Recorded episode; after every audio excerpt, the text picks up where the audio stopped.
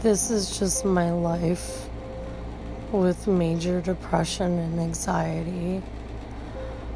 and trying to figure it all out without losing everything.